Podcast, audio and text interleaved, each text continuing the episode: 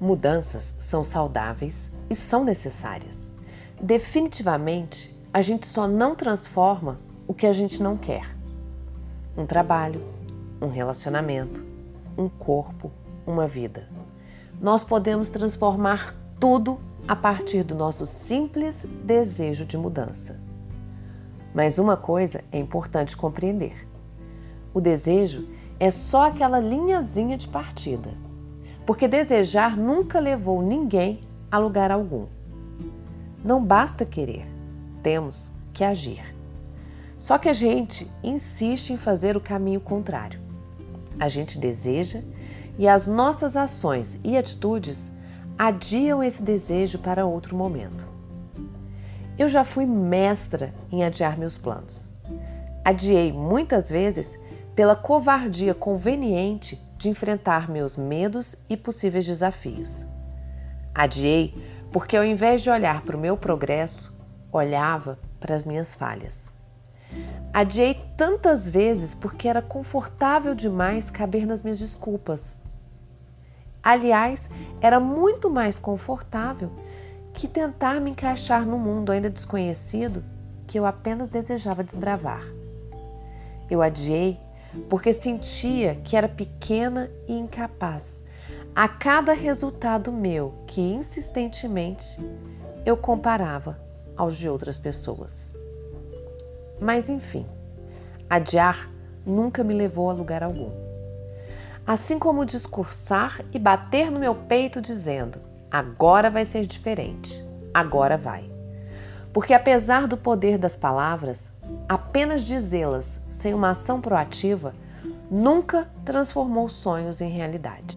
Certa vez, meus pais fizeram um curso sobre o poder da mente e chegaram com papeizinhos que replicaram por toda a casa. Nesses pequenos bilhetes, a oração de Franco Giuseppe. Sou perfeito, alegre e forte, tenho amor e muita sorte, sou feliz, inteligente, vivo positivamente. Tenho paz, sou um sucesso, tenho tudo o que eu peço, acredito firmemente no poder da minha mente, porque tenho Deus no meu subconsciente. Talvez eles tivessem feito isso por estarem inebriados com o que aprenderam no curso. E como não o fiz, eu não posso julgar o que foi ensinado. Mas eu posso sim afirmar sobre algo que não foi aprendido.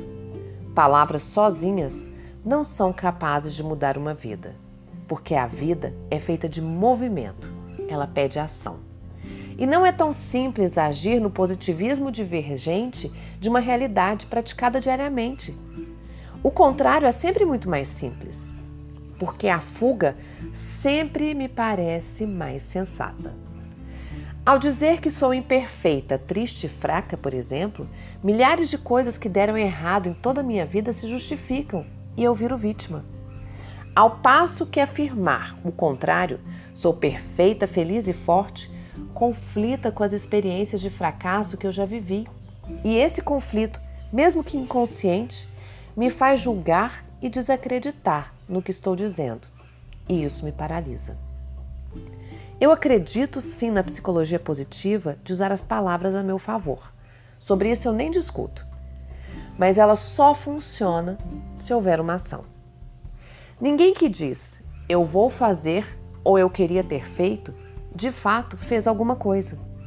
Porque o fazer está no presente de uma ação e não no futuro ou no passado de um desejo ou expectativa. Se eu tenho uma lista de atividades a seguir e cumpro como foi programada, não importa o tempo que isso leve, eu vou chegar aonde desejo. Mas se essa lista não passa de ideias e pensamentos soltos, se ela não vai além de uma cartinha inocente escrita para o Papai Noel, ou para o Coelho da Páscoa, ou para a Fada do Dente, de nada adianta.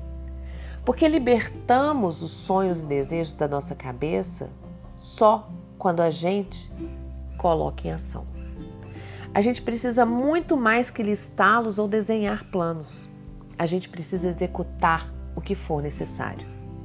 Eu não consigo economizar porque gasto demais. Isso te parece sensato? Alguém obriga outra pessoa a gastar muito? Não existe isso. A pessoa gasta porque quer gastar porque fez essa opção. Simples assim. Da mesma forma com a procrastinação. Adiamos uma tarefa porque coisas urgentes aparecem. Não, nós adiamos porque priorizamos resolver outras questões à frente. Numa relação, seja dois, seja familiar, seja de amizade, é a mesma coisa. Só vivemos o que permitimos viver. Com a comida e com os nossos vícios, não seria diferente. Não há uma desculpa para ceder, há uma escolha. E as escolhas ruins nos envenenam. Então, resumindo tudo o que eu disse, eu quero que você compreenda. Só estamos onde estamos e como estamos porque, de certa forma, escolhemos ficar. Com muito amor, da sua coach, Roberta Frois.